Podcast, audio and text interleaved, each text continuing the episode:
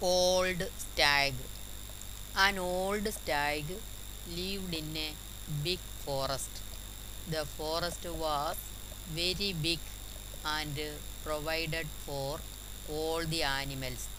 The stag stayed on top of a small hillock.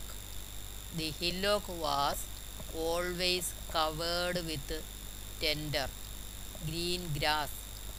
The stag was very happy as he always had plenty of green grass to eat. The stag was always kind to other animals and so all of them loved and respected him.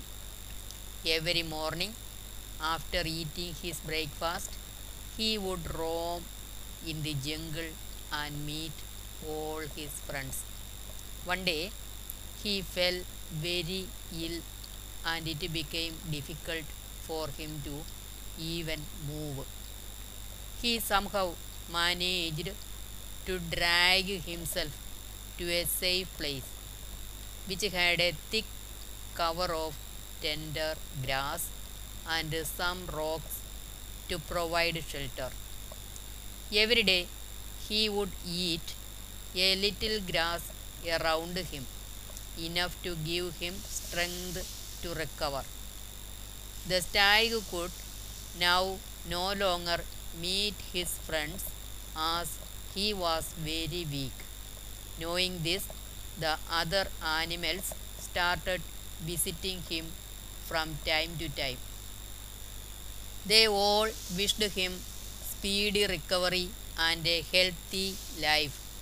But before leaving, many of them would eat the fresh grass growing all around the hillock. They had never eaten such tender grass before. The word soon spread that the grass on the hillock is better than the one found elsewhere in the forest. Many animals started visiting the stag more frequently to find out about his health. But their real motive was to have a feast on the hillock.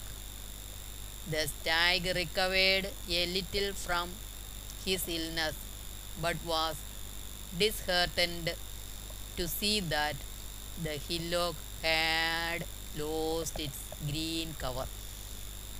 The incessant grazing by the animals had made it barren.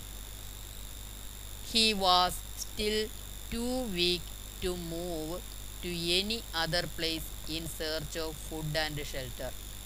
His old age made it all the more difficult for him to move and the stag thus perished. The insensitivity of his so called well wishers became the reason for his death. The then there is no animal ever visited the hillock after the stag's death.